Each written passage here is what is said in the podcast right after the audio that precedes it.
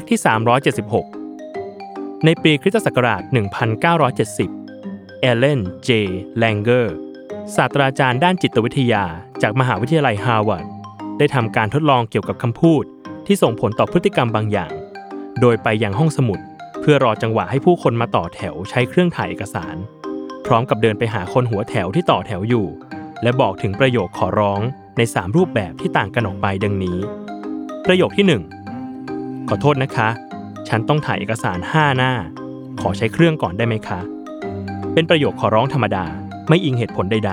ๆ ผลคือมีแค่ไม่กี่คนที่ยอมให้เธอแซงคิวไปถ่ายเอกสาร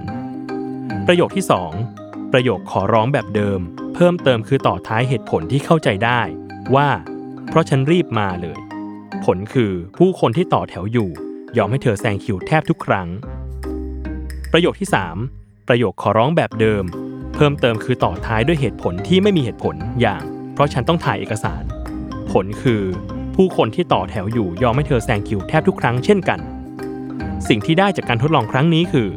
การให้เหตุผลด้วยการใส่คำว่า เพราะเข้าไป จะช่วยให้ผู้คนยอมให้เธอแซงคิวมากขึ้น ไม่ว่าเหตุผลนั้นจะเข้าท่าหรือไม่ก็ตาม อีกทั้งการให้เหตุผลเกี่ยวกับการกระทำของตัวเอง จะเป็นส่วนหนึ่งที่ทำให้คนอื่น เห็นอกเห็นใจและยินดีจะช่วยเหลือมากขึ้น ไม่ว่าเหตุผลนั้นจะสมเหตุสมผลหรือไม่ก็ตาม